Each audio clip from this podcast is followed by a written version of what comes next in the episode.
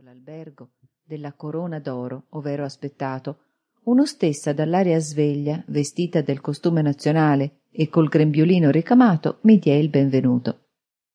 «Il signore inglese?» mi chiese. «Sì, Jonathan Harker». Sorrise, fe un segno a un vecchio che disparse e tornò di lì a poco con una lettera per me. Lessi quanto segue. «Amico mio, siate il benvenuto nel nostro paese. Vi aspetto con impazienza. Vi auguro la buona notte. Domani alle tre prendete la diligenza che va da Bistritz a Bocovina. La mia vettura vi aspetterà al passo del borgo. Spero che abbiate fatto un viaggio gradevole. Devotamente vostro Dracula». quattro maggio. Il mio oste mi disse che il conte l'aveva pregato di fissare per me un posto nella diligenza. Quando lo interrogai si rinchiuse in un silenzio ostinato e pretese di non capire affatto il mio tedesco, il che era falso, poiché prima m'aveva capito. Quando chiesi allo stessa se conosceva il conte ed il suo castello, si fece il segno della croce e dichiarò di non saper nulla. Era ora di partire. Non posso interrogare altri, benché molto incuriosito e alquanto inquieto. Pochi minuti prima della mia partenza, lo stessa salì nella mia stanza e mi disse con voce tremante: «È proprio necessario che voi partiate? Dite, è proprio necessario?» Era tanto commossa che durai fatica a capirla, poiché al suo tedesco frammischiava un dialetto a me ignoto. Le risposi che vi ero aspettato per un lavoro importante e che dovevo partire senza indugio. «Sapete che giorno abbiamo?» chiese angosciata. «Il quattro maggio», scosse la testa. «Oh, non è questo che voglio dire. Spiegatevi. È la vigilia di San Giorgio. Stanotte a mezzanotte gli spiriti maligni saranno onnipotenti. Sapete ciò che vi aspetta?» Pareva tanto inquieta che tentai di rassicurarla. Invano. Si buttò a ginocchia e mi supplicò di non partire subito, di aspettare almeno un giorno o due. Quella scena ridicola finì con l'irritarmi. Le affermai che affari della più alta importanza mi chiamavano presso il conte e che non potevo differire il mio viaggio.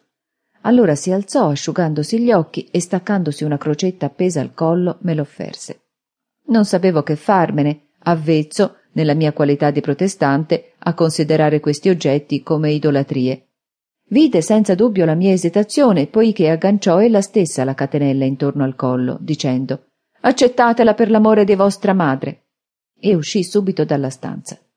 Scarabocchio queste righe nell'aspettativa della diligenza, che è molto in ritardo. Ho sempre la crocetta intorno al collo. È la presenza di quest'oggetto, oppure l'inquietudine dello stessa, che comincia a invadermi, ma non mi sento nelle mie condizioni di spirito solite. Se questo giornale dovesse giungere un giorno prima di me alla mia cara Mina, le porti il mio pensiero fedele. Ma ecco la diligenza. cinque maggio, al castello. La nebbia del mattino s'è dissipata, il sole è già alto sull'orizzonte. Quante impressioni diverse e singolari dalla mia partenza da Bistritz. Quando salii sulla diligenza, il conduttore parlava con lo stessa, di me evidentemente, poiché mi guardavano di sfuggita. Strane parole entravano di sovente nella loro conversazione. Le tradussi con l'aiuto del mio dizionario poliglotta e la mia inquietudine si accrebbe. Queste parole erano ordog, Satana, pokel, inferno, stregoica, strega, vrolek e vlkoslak, che ambedue significano la stessa cosa, l'uno in slovacco e l'altro in serbo, lupo o vampiro. Bisognerà che mi informi dal conte circa queste superstizioni. Quando la diligenza s'avviò, i contadini che s'erano radunati sul limitare dell'osteria fecero il segno della croce e puntarono due dita nella mia direzione. Uno dei miei compagni di viaggio mi disse che volevano preservarmi dal malocchio. Tutte quelle ridicolaggini avevano finito con l'impressionarmi.